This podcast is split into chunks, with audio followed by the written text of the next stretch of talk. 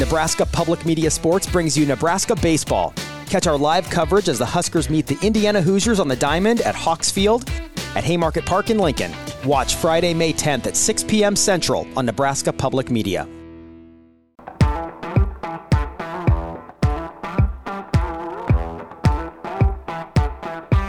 Welcome to Hurrdat Sports Radio. Now to Stevens out front. Stevens with O'Brien on him. Little shake and bake. Pull up two.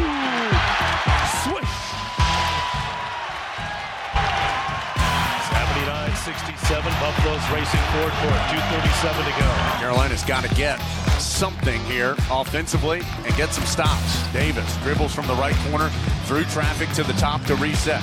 Shot clock down to eight for Cadeau. 6.57 to go. Cadeau to Davis. Didn't catch it cleanly, but is able to shoot it cleanly right through the net. Comes into the left corner. Xavier Brown, one hands a pass, Greer, open right corner, three, hits it! By 14, 3.05 left in the second half. Lynn Greer delivering as we get down to the wire. Cavaliers have it in the hands of Beekman with 10 to shoot. Jump pass to Groves. Cast the rock to Dunn. Shovel hand off to Rody with 6 to shoot. Rody pulls up for a three. It's good! Wow! And the Hoos lead by 14. Two seconds, one second. It is over. It is over. Arkansas wins it. Here they come. Here they come. Duke trying to get off the floor. And they are rushing Hope Duke the floor at Bud Walton Arena. Arkansas wins at 80 to 75.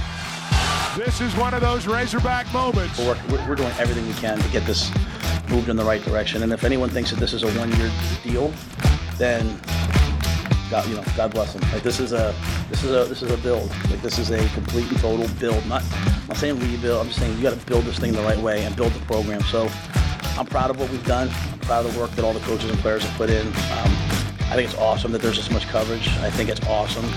But you know, at your darkest moments, like you know, you're sitting there after that last game, and I, again, I wake up the next day and I'm just crushed for those seniors. Good morning. Welcome in to Hurrdat Sports Radio. I'm Ravi Lulla. Andrew Rogers here with me. Good morning. We're live on AM 590 ESPN Omaha, ESPN Tri Cities, and live from the Hurrdat Sports Bar and Grill and H&H Chevrolet stage. Of course, you can join us on YouTube or Twitter as well, as our guy TK already has on the YouTube stream. He's always here, bright and early. I appreciate that about him. You can always count on TK. Uh, that is one of my favorite things about him. Is half the time he comments before the show starts, which I like. I love that. Six about- fifty eight a.m. Yeah, today. we love love that about TK. You know he's working out. is he? Is that what he's doing? Oh yeah, he works out in this in, in the first hour of our show. Man, those uh, those early morning workout guys always. I did it sometimes, but man, that was not my jam. Was not about that life. I was a I was a I'm a nighttime workout guy. That's where that's where I live. So I used to be, and then when I was in Sioux City, I became a morning guy because I worked nights Mm-hmm. um, as a sports anchor up there, and so I did CrossFit. And you know, people that do CrossFit, they only talk about CrossFit. and so for eight months, I did CrossFit, which was great. Like I was in the best shape of my life, and then I just, you know, you get lazy. Um, Mm-hmm. Yeah. Sometimes you uh, you get smacked with that gray cloud over your head, and you're just like. I don't really want to go today, and then that became I don't really want to go today either. Yep. And then you know a week later, it's like I don't really want to do this anymore, and so I haven't done CrossFit since. Um, but but I think I'd still be a morning guy You think so? today. I think I would because when the day is over, I don't want to have to do anything. Does that make sense? Mm. Yeah, no, I get it. I'd rather start my day doing something of extreme physical activity Yeah. than end the day and then be like whether it's before dinner where you can like recover and then chill or it's after dinner because i know a ton of people that just do it at like 8 or 9 o'clock at night is Yeah, that, when, that was what me. you're referring That- to yeah, that was me. yeah see i can't do that because i know like okay i'm working out and then i'm going to bed Yeah. And that's just not for me Well, so I was I was uh usually a late to bed guy too. So I would usually get something to eat after work. I would go to the gym. Then I'd get like my big meal, my recovery meal after the gym, and I'd stay up for like an hour or two, and I'd go to bed around eleven or midnight. But part of it for me was like when I was back, uh, like powerlifting and like super into it and everything. Like it was like my reward at the end of the day. Is that was my reward for getting to Right. the end of the day was No, I understand All right, that. now you get to go to the gym, and so that was part of the reason I did it too. Um, and you know, it, you never know it by the job I have now, but I'm not like a super morning person, uh, and so that's why I've got the energy drinks every Oh, don't day. worry. Even when I worked out in the morning, I wasn't a morning person. But obviously, uh, being on here with with you is. Uh, Kind of pre preempts the the morning workouts, even if I were to go that direction. that because So- I'm your energy drink? Yeah, you just you just put I'm the that spark plug. pep right in my step. No, it's uh Which I wonder if this uh, this drink is clear today. there's just is it clear? We got a color there. Oh. I, it looks like a color, but I almost spilled it on my pants. well, try try not. I was just trying to like look through the tab and didn't realize how full it was. Get- what, what do you think there? getting a little Like, you excited see- there. You see that? I can't. Uh, It's, I it's on think my- it's clear. on the rim. Like, look at the rim there. Oh, that cat looks like a green tinge almost. Yeah, we're gonna have to pour this out. here What flavor? What flavor is This is is that? orange. Yeah, orange should definitely not be green. But you know what? I, I was caught by surprise yesterday too uh, with the other flavor of Live Fit sparkling water that I've been drinking. But I will tell you this. Yeah. This flavor tastes a lot like the orange Hi-C you get from the Golden Arches. Oh, It has a little sparkle, and I'm, I'm not. I'd rather have it flat, like Yeah. it comes out of the tap there, but it's a similar flavor, and I like it. Okay, I like it too. You know what else I like is our guy Tony White. Yeah, and hopefully no one else likes him as much as we do. We need to have a little discussion about Tony White because I'm getting. this is this is funny because that's how I think about Matt Rhule Yeah. in his office when he's talking to everybody else but Tony White. Like Yeah. he brings them all in for this war room conversation, and he's like, "We need to have a conversation about Tony White." I uh, I'm getting a little bit nervous about the USC rumors, and I don't know if they're real or not because most of what happens on the internet, well, not most, but there's a lot of things that happen on the internet that are a little It gets carried away. suspect at best in terms of accuracy of the information. Uh, We haven't seen any of that this week. we haven't seen any of Yeah, that. I mean, the, exactly. the entire history of the internet. Um, but It's always right. It's on the internet. It's true. there is a rumor out there that USC is interested in Tony White for their defensive coordinator job. They fired Alex Grinch in season, and I mean, he would be a good hire for USC. I mean, that would be a terrific hire for USC. So that's why it concerns me first and foremost, is because it makes sense. It's from a part of the country that he has spent a lot of his life, that Southern California region, whether it's going to college at UCLA, spending eight or nine years at San Diego State. I'm actually less worried about the San Diego State head coaching job than, my, than I am about the USC job because from what our guy Adam McClintock is telling us, he thinks they're going offense there, and I think he's right. Um, so I'm not super worried about Tony White there. I am pretty worried about that USC job, even though I didn't think a sitting D coordinator job was going to be able to pry him away from Nebraska, and I still don't because I think Nebraska will match whatever mm-hmm. he's being offered. But because it is kind of in his home region, because it is on a team that, especially if Caleb Williams decides to come back, is going to be a national title contender if they have a even functional defense. And you go from, I mean, if you're Tony White, you're sitting there and be like, okay, my defense was awesome this year, and we could only score 18 points per game, and 28 of those were against Louisiana Tech, and 31 of those were against Northern Illinois, or I might have flipped those numbers, but you know what I mean. Or I can go to USC, where my defense can be slightly below average, and we're going to win 11 games. Probably, right? I don't totally know what it looks like in Slightly the big below average, if that. That's what I mean. What you need to remember is Tony White did what at Nebraska Yeah. in one year's time? Yeah. Like, yes, he, there were a lot of good bodies still in the room that he was able to just be like, wow, you know, we're in really good shape. Mm-hmm. But going to a school like USC, you know they have just as talented of men in that room. Probably more, And, to be fair. Tony White could easily just slot right in and go, hmm, I can work with this. Yes. But that's my point is the bar is so low for what would make USC go from 8 and 4 or whatever they finished this year to 10, 11, 12 wins. Like literally all they need is just not an atrocious defense. It's the exact opposite situation he was in this year with Nebraska.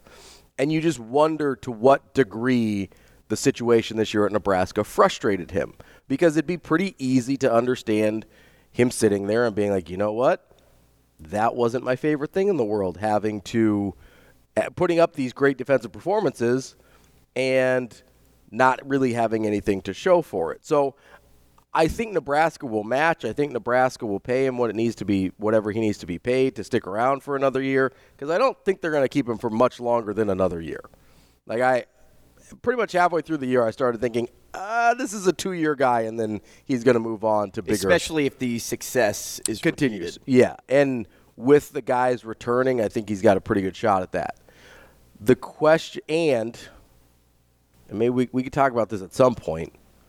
The way the front half of the schedule lines up for Nebraska next year, I know it's a little early to assume, but seven wins aren't off the table. It in the first seven games. not a juggernaut through a little more than halfway through the season. Now, the end of the season is Yeah, you get USC, UCLA, Wisconsin, Iowa. It is. And I think Ohio State. Ohio State. It is a rough end of the year. Dude, I have no no bones about it, right? But that front half is pretty manageable. And so if he goes, if he comes back, they get a really good start to the season. There's a lot of there's a lot of Mike Riley 2016 vibes to the way the schedule sets up next year.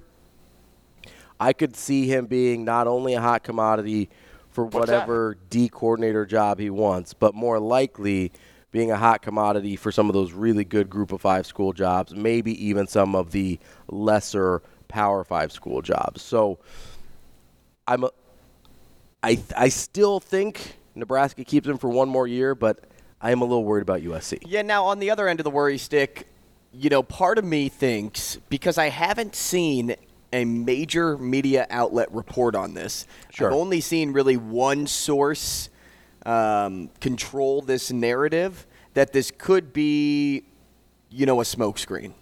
It could be a move made by Tony White's agent that is trying to force Nebraska's hand and say like, all right, it's time to pay the man. It's it's time to do it now. Eh, We're not waiting any longer. It's time to do it right now. Uh, now USC, as you said, is is an attractive job and It it's is. attainable for It for Tony White as well. And he's got a lot of experience. He did uh, a ton of good stuff at, at Syracuse before he got to Nebraska. And in just one year, you saw what he did. Yes, that could get recreated at USC. But USC is also a spot that is like the perfect the it's the perfect job on the market right now to give Tony White everything he wants. Mm-hmm. All season, we were talking about it. When when Nebraska was five and 3 mm-hmm. and the and the chatter of Tony White started to pick up of you got to pay him, you got to pay him, you got to pay him because hey, by the end of the season he could be a head coach somewhere. And I had brought up well, shoot, he could be a DC somewhere else too, and that was kind of like shot down immediately. It was like, no way. He, I mean, if anything, Nebraska can just offer him his money, and that's and that's. that. Yeah, I really didn't think he would leave for another which, DC job. You know, ninety nine percent of the time is true. This is the one percent. USC 's This scary. is the job out there Yeah. that even if it was a smokescreen, it makes sense and only makes sense to smokescreen. Mm-hmm. Yeah. because this is where Tony White lived for at least what four to ten years of his life in, in, in the California area. Yeah, you go to Southern California, you're looking at almost, I, I think, 13, 14 years of his life. So so okay, well add add a few onto that number, and then you know, as you said, they're they're a national title contender. Uh, They have that ability, even if Caleb Williams doesn't return. Yeah, because they've got five stars sitting right yeah, behind yeah, him. they have they have plenty of other plenty of other options. and if. Lincoln Riley's proved anything, it's that he will turn whatever quarterback he has basically into a Heisman contender. I mean, that's and now I haven't looked at USC's schedule. I haven't either. So I I, haven't either. I can't sit here and say like just like we did with Nebraska. Ooh, they could have seven wins. But you know, bat. with Lincoln Riley, you're going to have the offense, and if you've got even a functional defense, they're going to be in that neighborhood. But uh, to kind of round out my point, that's why I think this is, you know, just smoke of a rumor. Okay. Uh, um, I, I, I think it's just a moment of, hey, there's a job open. We can get Tony paid. Uh, we're going to have somebody tweet out that USC is interested.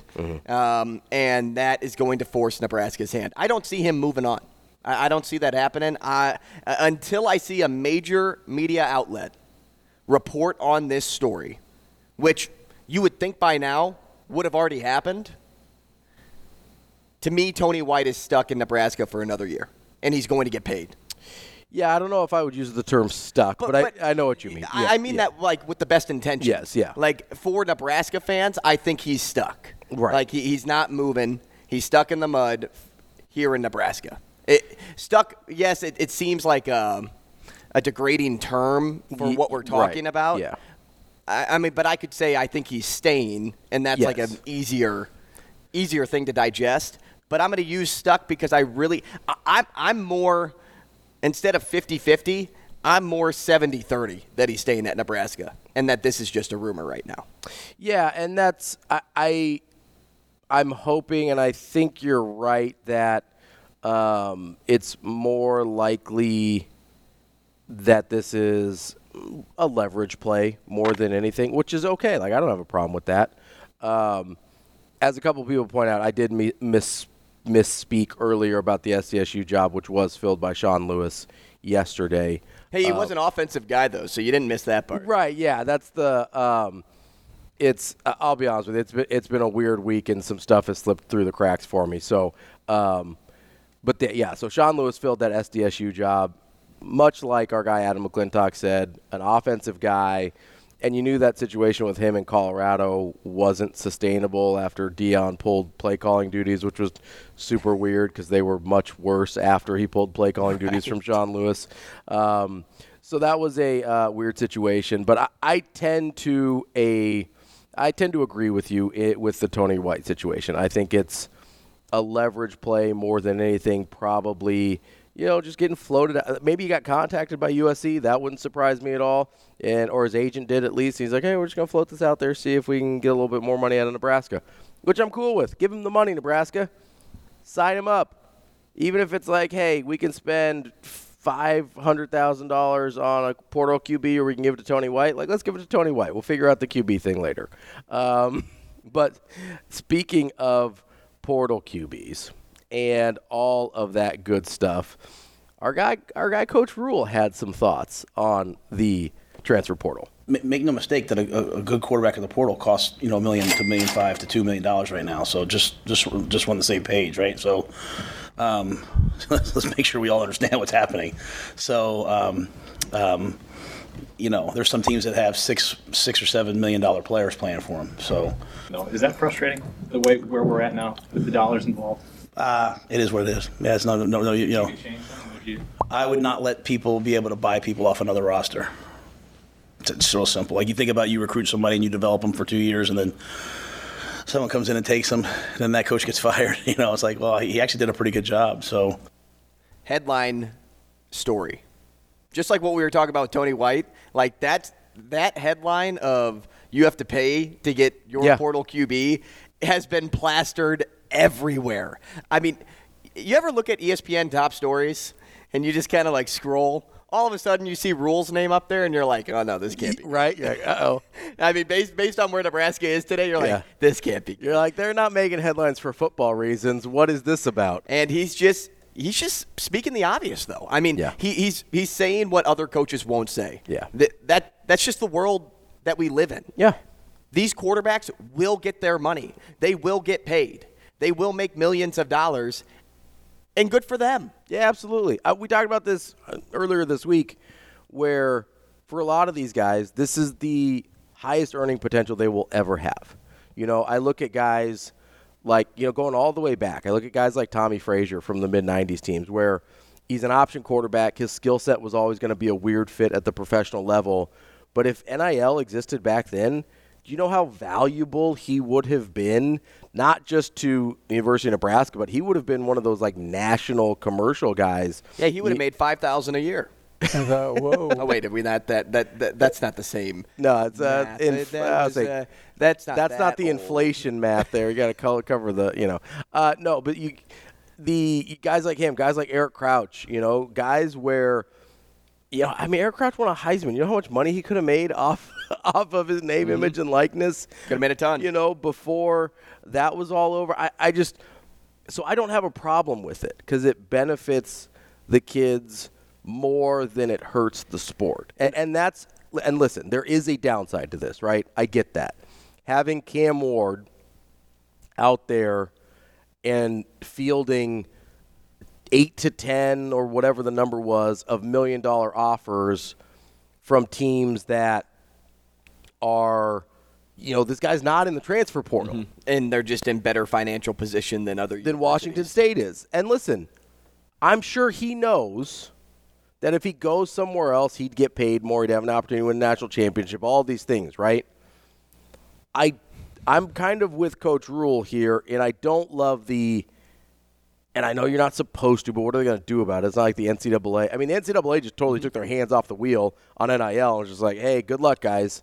We'll let the state legislatures figure because it out. it's kind of like an elevator pitch, right? Like you see Cam Ward in the elevator, and Yeah. you're just like, "Hey, in 30 seconds, I'm going to tell you why you should come work for me." and it's not even like usually it's uh, usually they y- use an intermediary so even if it did come back to them they couldn't really get in trouble for it because you find somebody that knows cam ward a lot of these guys have a, a sort of representative which the ncaa allows for it's basically an agent you find that guy you say hey you know if cam were to enter the portal i'm hearing he might be worth, you know, a million dollars to a national title contending Big Ten Are you school. calling this another smokescreen, Ravi? Uh, no, I'm calling this. These guys use, you know, talk out of the sides of their mouth so they don't get in trouble for what's coming out the front of their mouth, right?